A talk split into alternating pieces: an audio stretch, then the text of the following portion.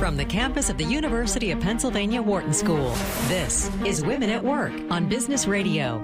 Here is your host, Laura Zarrow. Welcome to Women at Work and our ongoing conversation about how we can help more women join, stay, succeed, and lead in the workplace. I'm Laura Zarrow, your host for today's show on alternative role models, rejected princesses, and how a male animator has become the patron saint of unsung, badass historical women.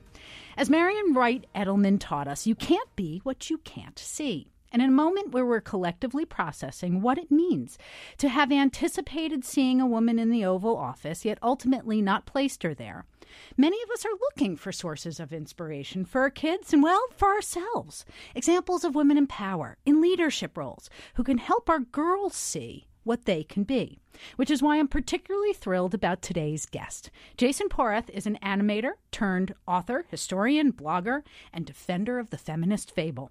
His book, Rejected Princesses, Tales of History's Boldest Heroines, Hellions, and Heretics, gives us the stories of one hundred women from history, literature, and folklore that redefine our notion of what's possible and what it means to fight like a girl.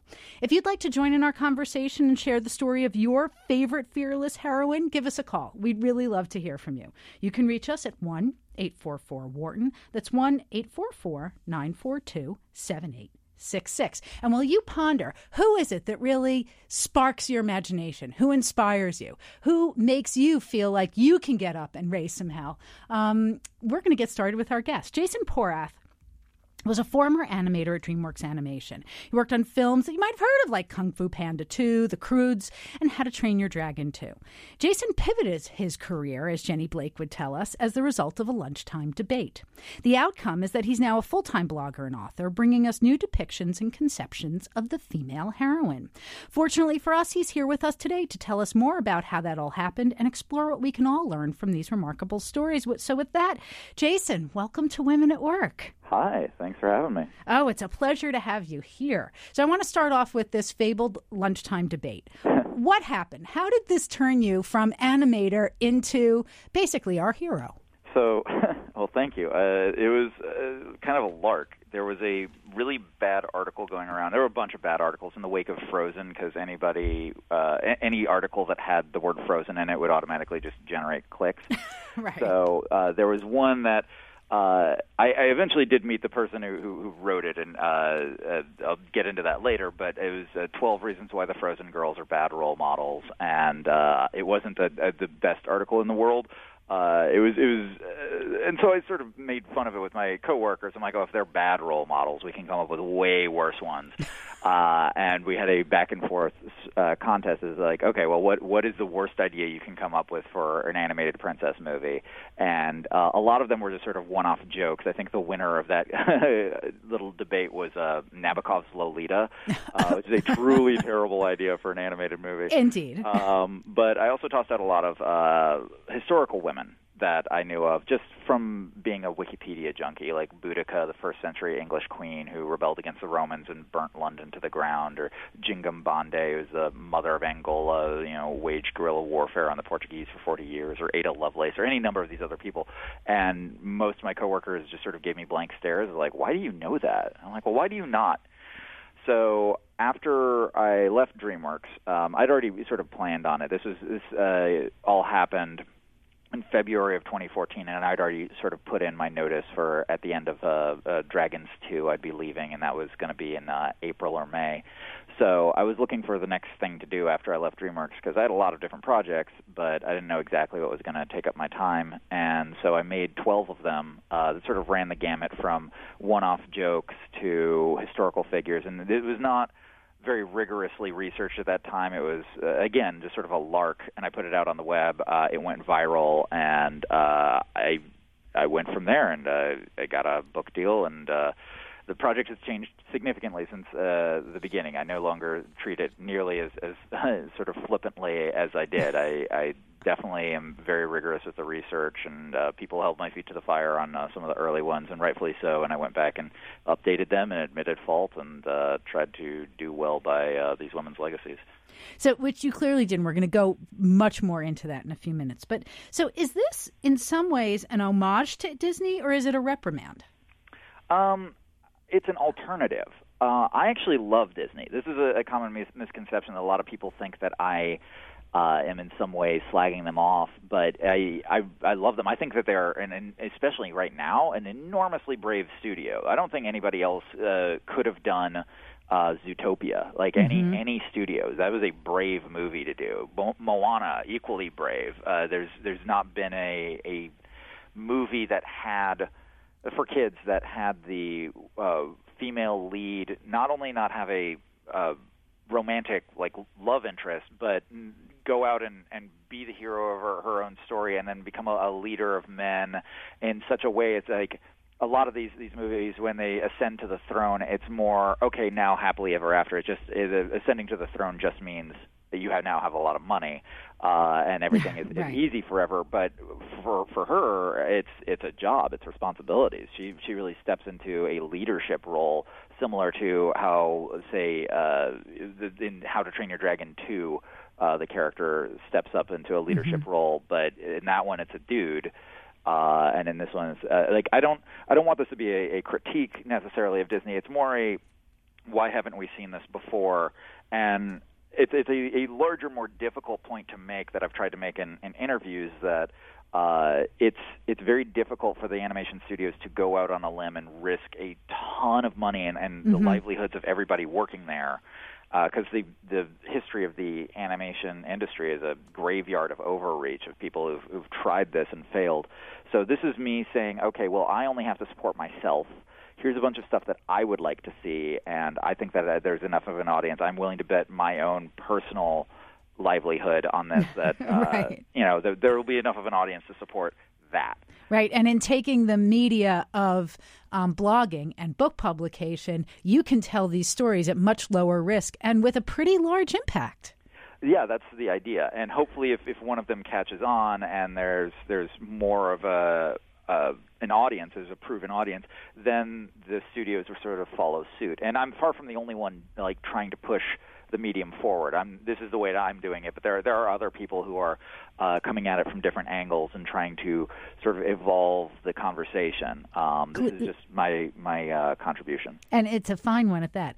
I want to talk for a moment, though, about where your inspiration comes from, because I appreciate that you um, kind of deflected the uh, amazement of your colleagues in saying, how do you know these stories? Well, you're just a Wikipedia junkie. Yeah, lots of us are Wikipedia junkies, but we don't necessarily spend our time um, searching for stories of remarkable women.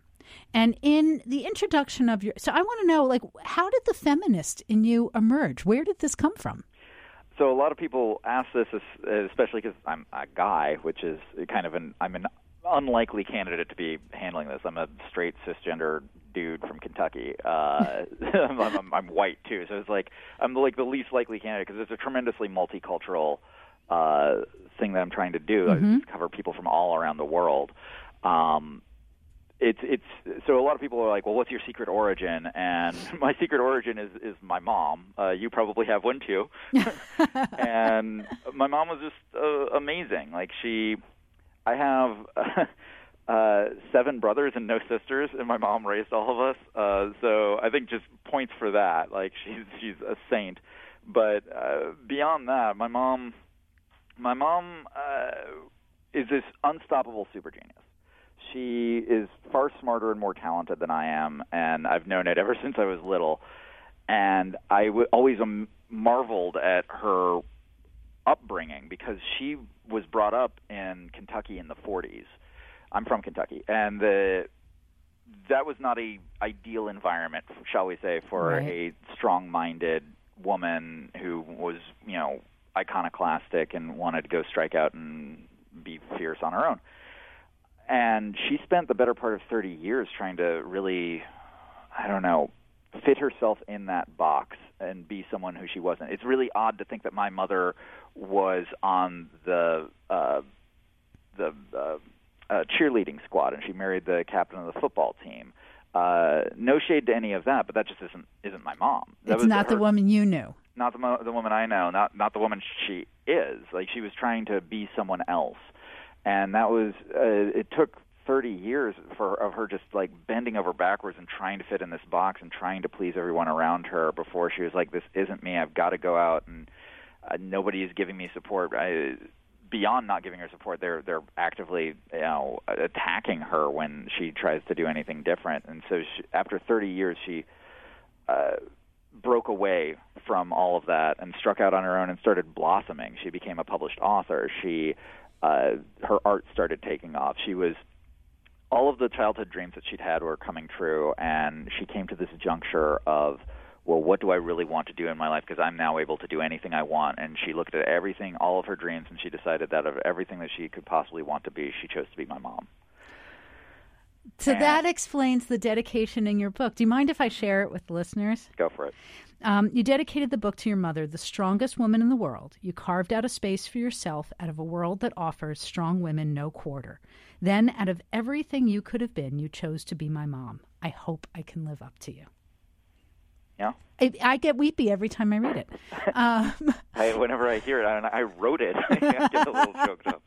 Well, I think aside from how beautiful this is and what it says about the um, part of why you're who you are and doing what you're doing, I also think it reflects um, her story is not unique to her in that there were lots of women who I think had similar experiences. I know my own mother did, that even though she grew up in New York, she was born in the early forties, and um, she spent a good portion of her early life being what she thought she was supposed to be. And that it was in midlife that she, I think, both found herself and found that the world was ready for her and emerged with a strength and a clarity and a sense of her own power in the world that um, nobody would have granted her when she was young. And it's a miracle that we can tell these stories about our moms because, and part of that miracle is that they didn't have role models to look up to who told them that this was possible. Exactly. And that's part of the reason for the book is that people, it's an erasure of history. There's been women iconoclasts going back to the dawn of time, and many of them are sort of left out of the history books. So you have people who, like my mother, who grow up, who don't, who feel like they're an aberration, that there's some sort of weird mutation, like dead end, evolutionarily speaking, that they don't, there's nobody that's ever been like them. There's there's something wrong with them. And they, it's just because they don't have a link to this long chain of women that is really the birthright of for every single human being, but we've been systematically cut off from. So this is my attempt to try and restore some of that link. I'm talking with the extraordinary Jason Porath, who's the author of the book and founder of the blog Rejected Princesses, Tales of History's Boldest Heroines, Hellions, and Heretics. If you'd like to join the conversation, um, we actually have a treat for you if you do. We're giving out copies of Jason's book today. So give us a call at one eight four four Wharton. That's one eight four four nine four two seven eight six six. And we'd like to know one of the extraordinary stories of strong women that you could share with us. In the meantime, Jason, this concept of rejected princesses. Tell me where this title came from. So the the simple answer is that I needed something to sort of cover the all the bases. It's basically anybody that I didn't think would make the cut for for uh, animated princess movies. Um, but the larger question is uh, who's doing the rejecting, right? Right. Uh, I, as I've argued, it's many times the animation industry have tried to push the envelope, and nearly every single time people have just not gone to see these movies. I could point to, uh, say, Monsters versus. Aliens, which is a mm-hmm. literal female empowerment movie, which didn't do very well. Uh, Coraline, um, Princess Mononoke. There's there's a, a long history of this. And certainly, I mean, DreamWorks Animation itself was a studio that was founded on the idea of pushing the envelope. The first movie that they did was an all-brown person cast that had as a climax of a, the movie the slaying of every firstborn child of e- in Egypt, the Prince of Egypt. Mm-hmm. That's an edgy movie. That's, uh, like even today, I'm amazed that got made. Uh, but it didn't do well. None of the stuff that they did. They made a Woody Allen movie for kids called Ants. They did a movie where the main character didn't talk at all, uh, like ten years before WALL-E, called Spirit of the Cimarron. None of these did well until Shrek. And I it, that institutional memory runs long. Nobody remembers the early days of DreamWorks, but they do. Right. Um, so it is the very unfortunate job of a lot of the people at the top that they have to keep the lights on. And they have to make tough decisions, and they have to do what they think will sell, maybe not what they personally want to be making, but it is their job to keep everybody there fed and safe and sane. So when there's rejection happening, is it them doing it? Is it the culture at large doing it? Like, who who is doing the the rejecting here? Is it focus groups? Um, it's more of a question than a statement. Okay. So, in other words, these characters, and I see what you, let me back up. First of all, I appreciate that you're giving us the context in which these decisions get made. That, well, we um, want the filmmakers to be our champion storytellers, and in many ways they are. These are also enormous businesses that are accountable to thousands and thousands of people for millions and millions of dollars. And a misplaced bet can really hurt everyone. Yeah, I've been at these companies after a misplaced bet or two came in, and it was like going to a funeral every day for a year. I, it is too much to ask of any single person that they make that choice um, just because you want to see that movie. I mean, that's that, that's putting hundreds of people's lives on the line. Um, I mean, just in a, a financial sense. It's not like right. holding a gun to their head, but it's still like that is that's a lot to ask of someone. And so this is part of why alternate forms of media creation and promulgation are actually really important, because Absolutely. You don't have nearly the same bar that you have to jump over. And um, as you note on the website, Rejected Princesses, these are women too awesome, awful, or offbeat for kids' movies. Exactly. And some of them would not make good kids' movies. I really like, but where where do you get put those their stories? They're, they're stories that are really interesting and should be told, but they're not in textbooks. They're not in mo- kids' movies. They're not in adult movies. There's no, where's the place for them? Right. So I want to describe to the listener, um, the book looks like um, it should sit on the shelf alongside my daughter's most beloved fairy tale books from her early childhood. It's big, it's hefty, it's hard-covered, it's got um, a beautiful, detailed lettering on the front, Rejected Princesses with a crown, um, and inside, really wonderful illustrations. And it's presented like a children's book, but it doesn't read that way, Jason. Is this book for kids? Uh, depends on the kid. Okay. Uh, so I've arranged the book in such a way that every chapter has uh, maturity ratings and other content warnings like you would have if you were going to see a movie. Yes, I and found it very responsible and accurate. Thank you. I I arranged the entire book so it goes from sort of a P G rating towards R at the back.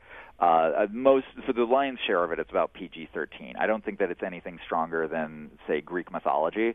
Um, but there's a handful of things at the back that aren't gratuitously uh, graphic. It's more, I'm going to not censor history. If I'm going right. to talk about lynching, I'm going to tell you what actually happened to, like, it, it does a, everybody a disservice. Most, uh, most of all, the women who fought it, uh, their legacy to sort of bowdlerize and censor what they were really up against. So I, this is not a book that censors history and really goes into history is, is tough and it's ugly, and the people that we put up on pedestals all had flaws and dents and dings just like you and me. Yeah. In fact, it's one of the things that I appreciated most as I was going through the stories, because some of them, of course, are stories I've never heard, and then others are stories I've heard but never told this fully. Yeah, the the tone of the book is uh, what I aimed to do was um, less ivory tower and more I'm telling you this story at a cocktail party because I'm just really excited about it. And like, it's very much Jason telling you this story. It's yeah. very much in your voice. It's very approachable, very funny, and self-referential as you go through it. Yeah, uh, I, I try not to, to take Uh, myself too seriously. Um, I try to, I mean, I'm always, the whoever I'm covering, no matter how morally gray they are, they're always the hero of their own story. So I never have an entry in there that's just a, oh, what a terrible person, and just go off on them. Um, but I, I, I also try not to uh, be too reverential of the subject either. Everybody is just like, you should be able to take a joke about yourself sort of thing. And I never try to make it at the expense of their story or, or, or their struggles. I try to uh, present that in the right context. But you know, the people that they were up against, they're bad guys. Yeah, I'm gonna I'm gonna make fun of them. Well, as you go through this, though, there's a different kind of structured discipline um, that's really all through the book, where um, it looks like there's a balance of um, historical figures, mythical figures, and literary figures, and that they have different personalities. Some are heroic, some are villainous, some are both. Yeah. I try not to have anybody who is too much in one direction or another. And there's a lot of people in there that I actually tried to present uh, who uh, a- actually disliked each other um, because uh, – and they're, they're both – admirable people who just didn't get along.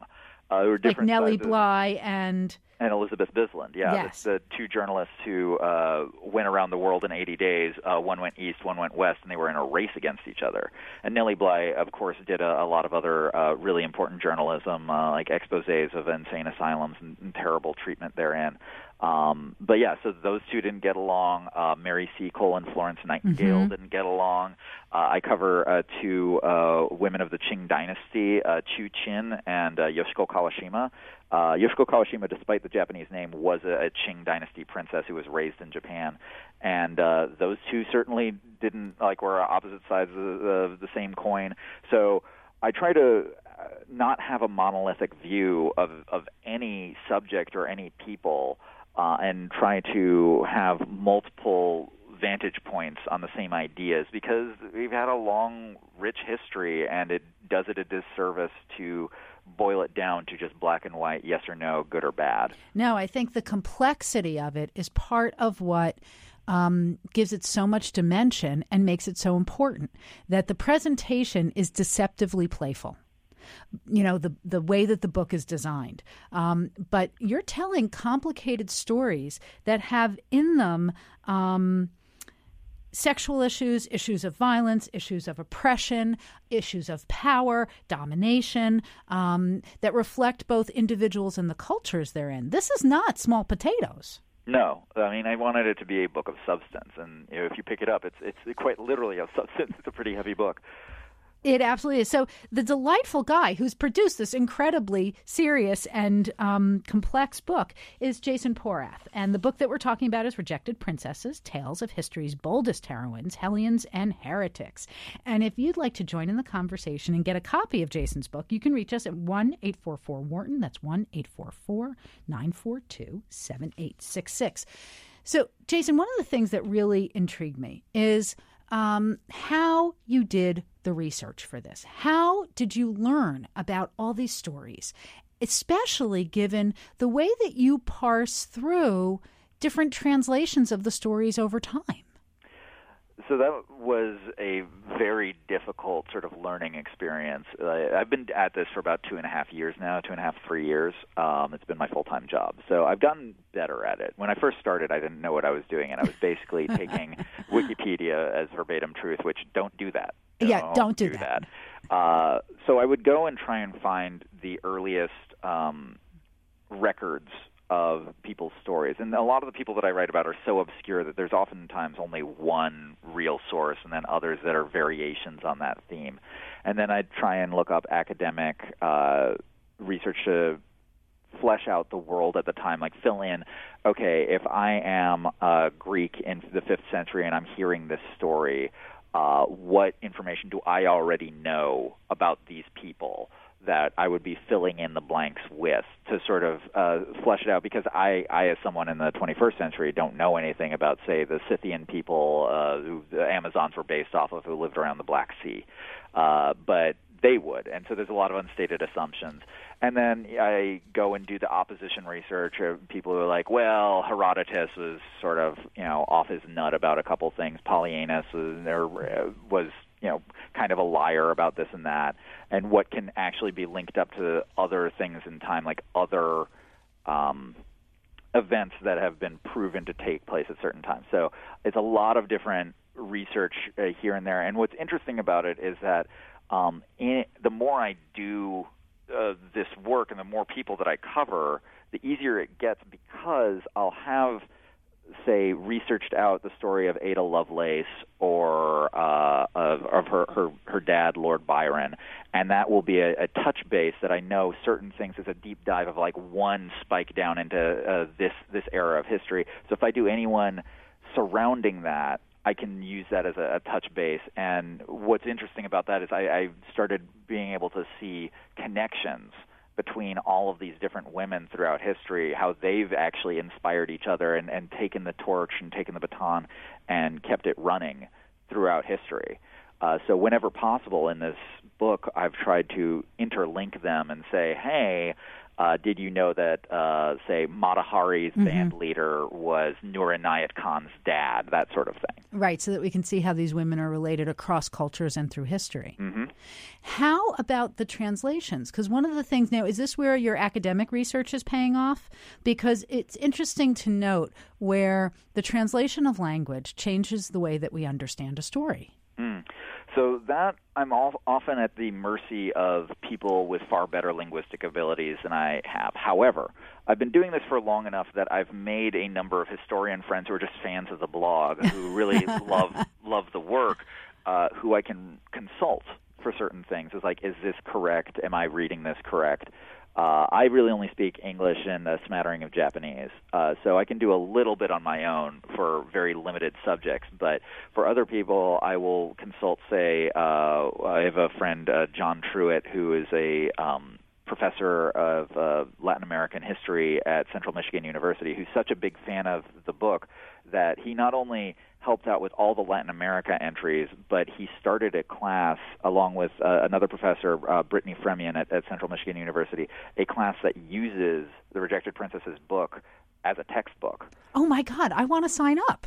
Isn't it cool? That's yeah. really cool. And I got to go out, and uh, they they were using an early version of the, the manuscript as I was finishing it up, and I put out a bounty to any student in there, like, if you can find something that's wrong in this book, you get a free copy. Uh, assigned, like, I, I will do a dance for you, whatever, whatever it takes. I will give you a certificate saying in perpetuity that you are smarter than I am. And I, I do that, actually. I, I give out these corrections. It's more important that the work be correct than my ego be intact. Um, and that, and it, and it seems like a real commitment to that. This is work that grows over time and improves from the engagement with your audience. Exactly, and the book itself is sort of one half of all of this. There's a bunch of stuff that I couldn't fit in the book that is online that you can go and see on the website. Here's all the stuff that has uh, deleted scenes. You can think of bonus features well, on the D V D. We're going to talk more about that when we get back from the break. I'm talking with Jason Porath, author of Rejected Princesses, Tales of History's Boldest Heroines, Hellions and Heretics. This is Laura Zarrow with Women at Work on Sirius X M one eleven. We'll be back in a minute. You're listening to Women at Work on Business Radio, Sirius X M one eleven. Here again is Laura Zarrow. Welcome back to Women at Work and our ongoing conversation about how we can help more women join, stay, succeed, and lead in the workplace. I'm Laura Zarrow, your host for today's show on alternative role models, rejected princesses, hellions, heroines, and heretics with the author Jason Porath, who has written Rejected Princesses, Tales of History's Boldest Heroines, Hellions, and Heretics. We've been talking about how this amazing feminist author, historian, emerged, um, why uh, this book is so important and valuable, and what the stories that are within it can teach us. So we're going to explore all of this and more in our second half hour. Um, but first, I would like to say thanks to William for calling in. We hope you enjoy the book. We're delighted that you love the show and keep on listening. If anyone else is interested in joining the conversation, you can reach us at one eight four four Wharton. That's one eight four four nine four two seven eight six six. And if you call in, you can get one of the few copies we have of this extraordinary book by Jason. Jason Porath. So with that, I'd like to say, Jason, welcome back to Women at Work. Thanks for having me. So before we ended for the, the you know, took a break for the break, um, we were talking about your blog, which is really was where the book started, but it's also where the book and this whole kind of um, campaign continues to grow. Tell us about how you've approached it over time and the state it's in now. So uh, initially it was just a very simpler Tumblr blog that just I would do a, a simple one image, and this is how the, the book is, is laid out too. I would do uh, uh, one sort of a poster of a movie that's never been made uh, about some uh, heroine like uh, uh, Kutulun, the Mongolian wrestler princess who is uh, Genghis Khan's great-granddaughter. Or I whomever. Loved her, by the way. Oh, yeah, she's fabulous. Uh, she shows up in a, a Netflix uh, Marco Polo series, actually. uh, she's one of okay. the, the main characters in that, um, although they... Uh, it, the historical records have her describe her as a much thicker, like solidly built lady than uh, the the woman that they cast in she also ends up in the Marco Polo series being kind of a, a love interest as opposed to uh, her own independent person. But anyways, uh, so I would do just the one picture and then a, a, a write-up. And over time, I uh, started integrating more of a citations. I would start putting in footnotes for stuff that were like, here's a digression into the history of, say, Florent- Florentine mercantile history or something. It's like uh, tangentially related, but like uh, as an additional little bit of info to sort of uh, spice it up uh, if if you are interested in a deeper dive. And then uh, over the past couple months, I'd gotten comfortable enough with drawing because I didn't have a drawing background. Despite being at, at DreamWorks, I was more of a uh, physics programmer. I was doing very, very technical uh, sort of animation, like fire and, and water simulations. Uh, so I didn't know how to draw, and I was I was just getting better as I, I went. And I got comfortable enough to start doing fully illustrated entries where the entire entry from start to finish is sort of a, almost like a comic format. So I've been doing that for a while. I did one very recently about a, a Mapuche heroine uh, from uh, mm-hmm. Chile uh, who uh, basically held off the conquistadors for, you know, the, the Mapuche held off the conquistadors until the late eighteen hundreds, or the, the, the Western forces for, until the late eighteen hundreds, and she was one of their, their heroines, and they've named naval vessels after her, and I tell her story in that format, but I've told a lot of stories in that format. Um, so, yeah, you've got that. There's a number of filters that you can go and, and search through the, the website uh, according to um, sort of the morality of the tale, if that's important to you, or the, the rating, like P G to R. Um, and there's also a, a sort of Google Maps interface if you're interested in finding people from specific regions of the world. Uh, you can go and uh, I've got all of them sort of laid out as different pins, and there's around two hundred of them now, these stories. Um, you can just go and look. And uh, I sort of take it as a to-do list. Anywhere that there's a blank spot, I want to put a pin in. Yeah, I was playing around on it this morning, and it's really incredible. I encourage everyone, go take a look at it. It's at um, you know rejected princesses dot com. Um, the interface is really easy to navigate, and I love that you can select the different kinds of stories that you want, and that it's also a way to start to see the way that these stories and these characters and people um, fit into different literary categories over time, and kind of what the mythological framework is for a lot of these stories. Like, it's fascinating to see how many cultures and how many examples you found of the martial, the warrior. Oh, yeah. There's tons of them. I, the, women have been in uh, wars since the dawn of time. Um, and it's it's it's not a, a novel thing. Many people have been debating this even to today as to women's uh, place and ability to do so. But I mean, I was finding uh, you know Ahhotep is a uh, ancient pharaoh who got the Order of the Fly for repelling uh, invasions on our country and got out and was fighting people. I've not covered her yet, but like there's there's numerous other Egyptian heroines from very, very, very far back that um, were doing just that. And even though many of them, or at least in the stories that I've made it through, because I will confess, I've made it like three quarters of the way through the book. It's thick. There's a lot there. And also, I didn't want to rush it. Like, I'm really looking forward to reading this over time. Um, is that many, many of the women who engaged in battle um, did so incognito, though, where they were hiding their gender. Yes.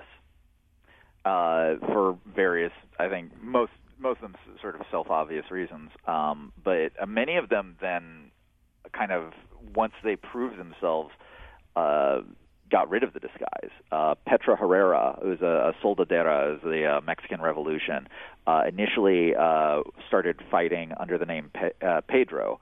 Uh, and after several battles and getting uh, promoted a little bit, she sort of uh, took off her, her hat and shook loose her braids and uh, was like, surprise, I'm a woman. And now I'm going to lead uh, two, three, four hundred. It's a, the estimates sort of vary depending on the source. Uh, women in my own battalion, and I'm going to look over them like a, a mother bear. And any any dudes who come in and try to start something with these women, uh, I will shoot you. Right, but she earned her stripes, she and then she could did. come out. So I'd like to interrupt for a second because we have Linda calling in from Michigan. Linda, thank you so much for calling Women at Work. What's on your mind today? Well, I just wanted to say how inspired I am listening to Jason talk about his book. I have not been a reader in my life. consistency and work's not really enough for. Well, Linda, we are delighted that you're enjoying the show, that you're listening, and that you called in. I hope you enjoy the copy of the book. Um, so hold on. Patty's going to take your information. We're going to keep talking about stuff. Um, I'm glad to know you're out there. I hope you've been enjoying. Um, so, Thank you. Yeah, that's nice to hear. um, so, Jason, one of the other themes that I kept seeing come out um, was of the daughter of the knight, the daughter of the king, who... it's time for her to marry. Mm-hmm. And she goes incognito in a competition that's meant to um, identify her suitor, but instead to actually earn the right to either choose her own suitor or not have one at all. It reminds me, my favorite, the most familiar version of this, which is dear to my heart, is Atalanta from Free to Be You and Me, or The Princess Knight, which is a book I read to my daughter over and over again. Mm. So where have you been finding these? So um, my favorite one I, I mentioned uh, briefly the, uh, earlier was uh, the Mongolian wrestler princess uh, Kutulun, yes. who had basically had one rule, is that if you uh, wanted to marry her, you had to best her in wrestling. But if you lose, you owe her one hundred horses. I love and that. She ended up unmarried with ten thousand horses. um, and her story was actually then spun off. There's another, uh, there's an Italian opera called Turandot, that uh, is based off of that, that instead of wrestling, it's uh, games of wit, and it sort of ends up becoming, from what I understand, I've, I've not uh, seen Turandot or, or read it, but from my, my understanding is more of a, uh, you know, a woman who is in love with someone despite herself, and uh, it, it, it sort of mutilates the character mm-hmm. from the historical roots. And there's certainly a lot of other uh, instances of this sort of thing. It is a, a trope, definitely, throughout history, of, say, the the woman who's who's locked up, and um, but I, I keep finding instances where she just sort of sets out on her own. Uh, there's a, a Viking pirate princess named Alfhild or Alhwild. It's, I'm not sure how to pronounce it. They, these are hard things to pronounce. It's part yeah. of why I'm not saying a lot of them on the air. yeah, I don't, I don't know how to pronounce a lot of these. I've only seen them written, but I'm doing my best. Uh, so she was uh, sort of uh, Rapunzel-style locked up in this tower, and uh, her dad basically said anybody who wants to uh, marry her has to get past all the guards, and she's got uh, serpents that are guarding her and all sorts of things, and this guy does so, and she's like, nah, instead of marrying this guy, I'm going to go become a pirate, and she does, and then the guy spends years following her around being like, wait, you're supposed to marry me, and she's like, nope, no time for that, I'm right. pirating. And what's so funny is that it, aside from how novel it is and that it defies his expectations, um, it speaks to a power that she has all on her own. Um, by the way, if you'd like to join in the conversation or actually try and get one of Jason's extraordinary books, um, you can give us a call at one eight four four Wharton. That's one eight four four nine four two seven eight six six. Um, I don't know if you're familiar with it. Rebecca Traister wrote a fabulous book called Single Ladies. And it really, um, it's a very um, dense, well-researched, very smart book that talks about what a radical thing it is in our society for a woman to not be defined by what state of attachment attachment she's in. That um, through history and through many of the princess stories that we've heard, we are either in preparation for a husband, in pursuit of the husband, with the husband, or post-husband. We're never just ourselves.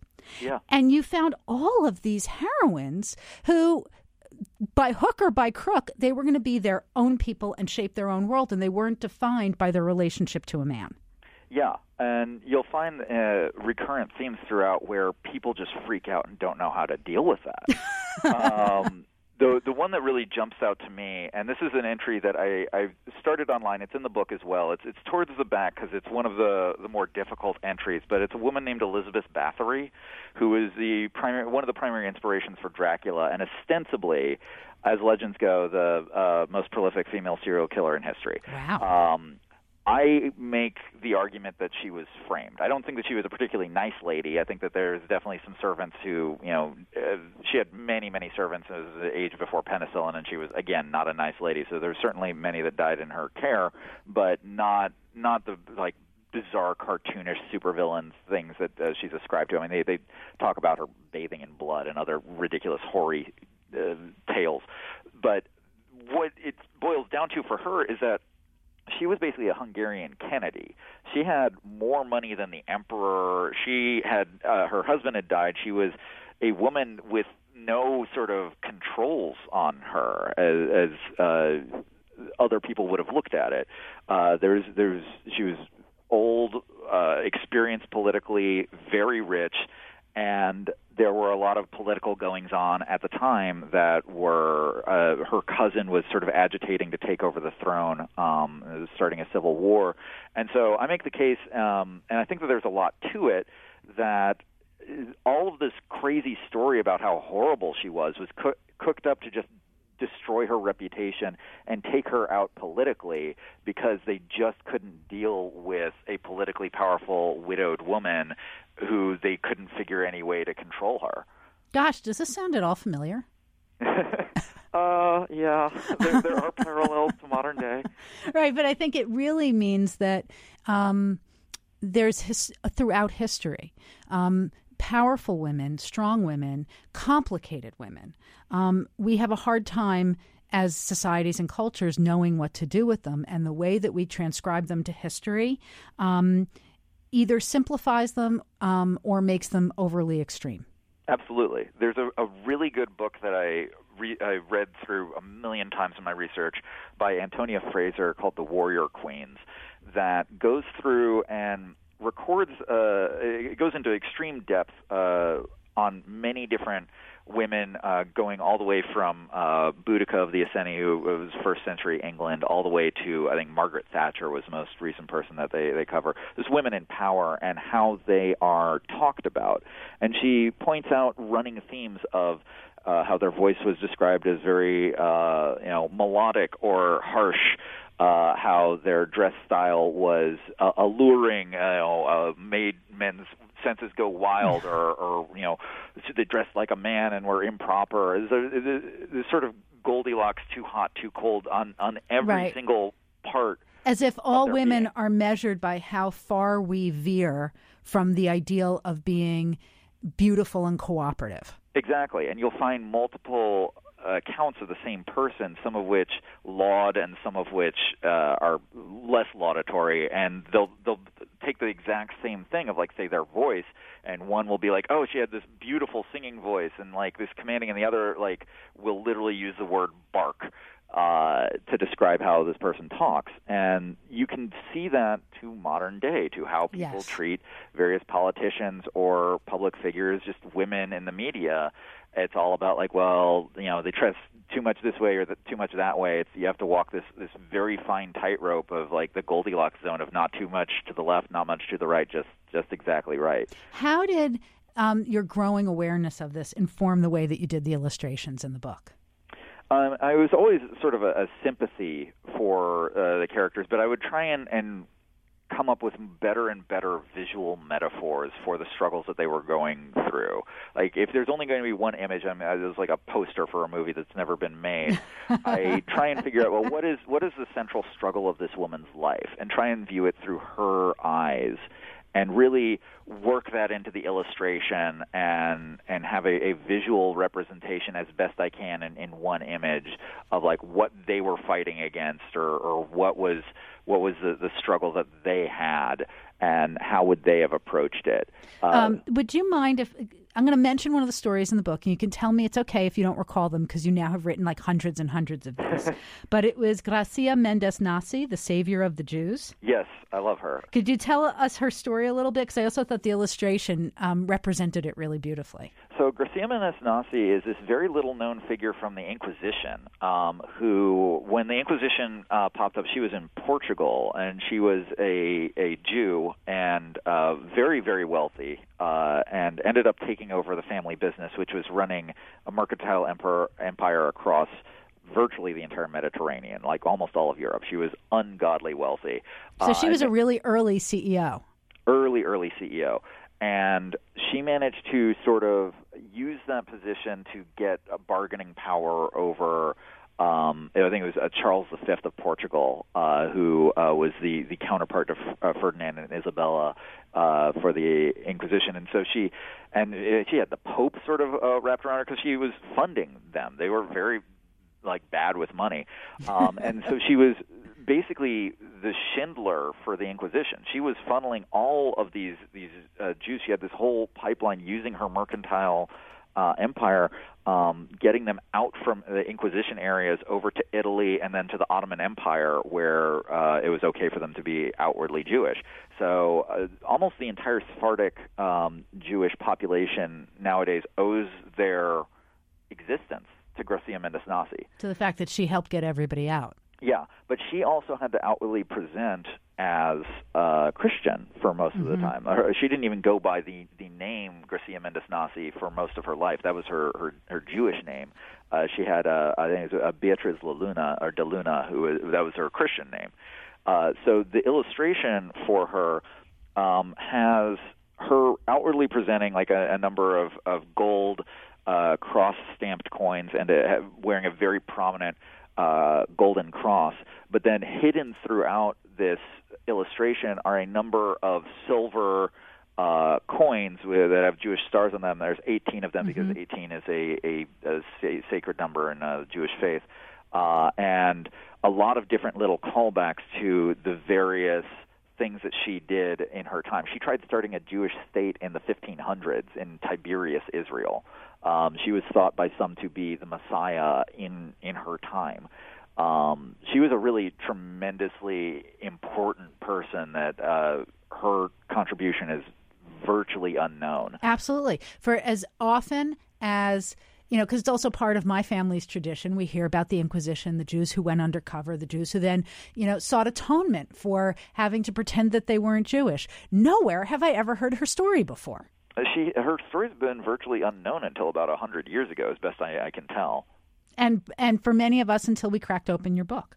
Yeah. One of the things that, well, we were talking before about the tone of your writing and how it feels modern, it has your voice in it, you link all these stories together, and you talk in um, very contemporary, respectful terms about these women's sexuality and um, the different forms that it took and when it was known, suspected, and not known.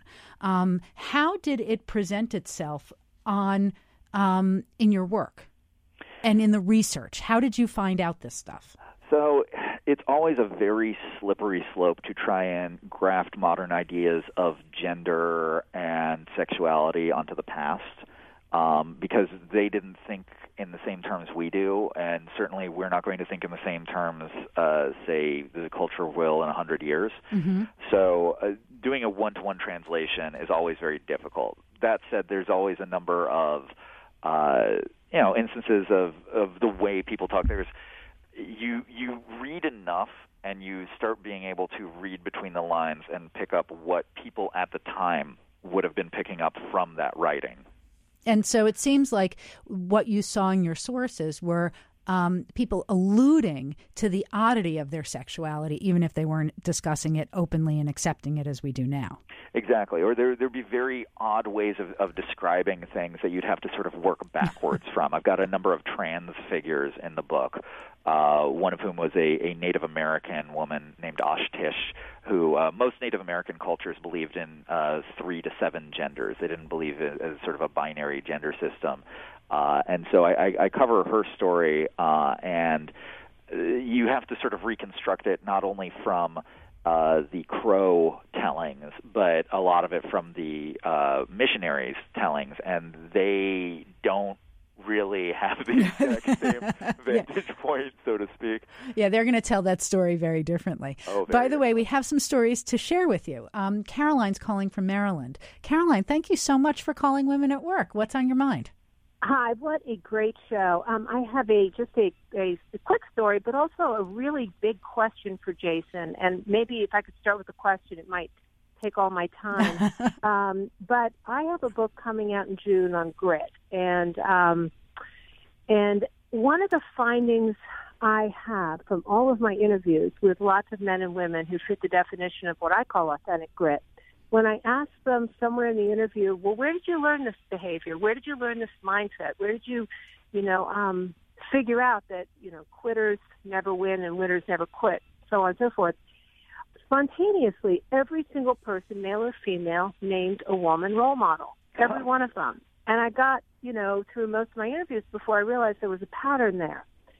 And um, I'm wondering why you think spontaneously people would name a woman as a gritty role model more readily than they'd name a man. That's a great question, Caroline. Jason? Um, oh, yeah, that is a great question. Thank you.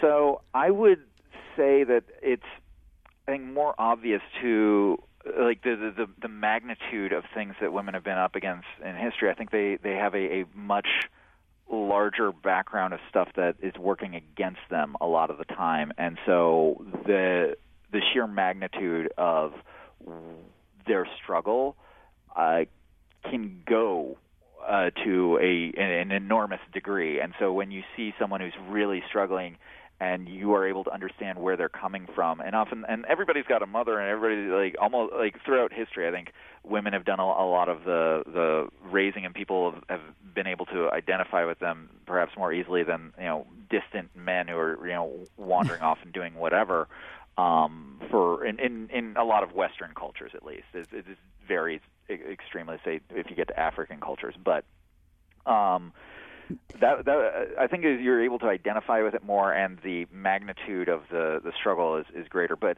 I, I absolutely see what you're saying. The um, one of the illustrations in the book is uh, of this woman, Christine de Pizan, who was uh, arguably history's first feminist. She was a contemporary of Joan of Arc. She was a author who her husband died, and she's like, well, I'm just going to make it on my own, and uh, was a female author who uh, was so delighted the courts that she had a, a whole Uh, literary career.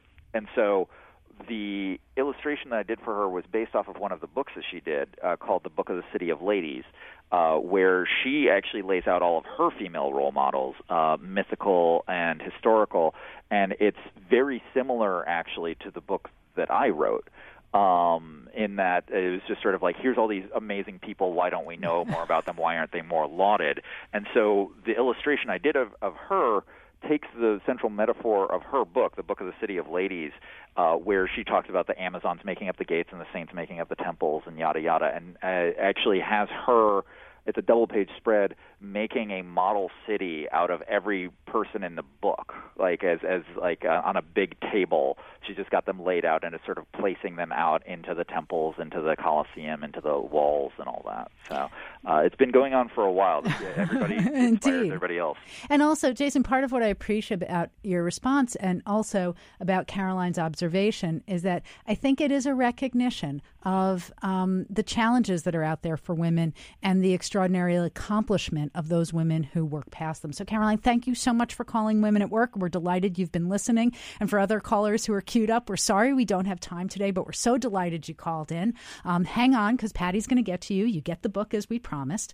Um, Jason, I can't thank you enough for, A, for joining us on Women at Work, but also for giving all of the, us this book. I can't wait to give it to my daughter. I've got colleagues who are dying to get it. So really, thank you for everything that you're doing, and thanks for joining us on the show. Thanks for having me. It's been a delight. Um, I'd also like to thank, of course, my producer, Patty Hall, our sound engineer, Dan Baker, our fabulous production assistant, Allie Freed. Um, our schedule of replays can be found on the Sirius X M website. That's www.siriusxm.com backslash business radio. Thank you so much, everyone, for listening to Women at Work here on Business Radio, powered by the Wharton School on Sirius X M one eleven. I'm Laura Zarrow, and tune in net week, next week where we talk more about how we can help women join, stay, succeed, and lead in the workplace. Thanks, everyone. Talk to you soon.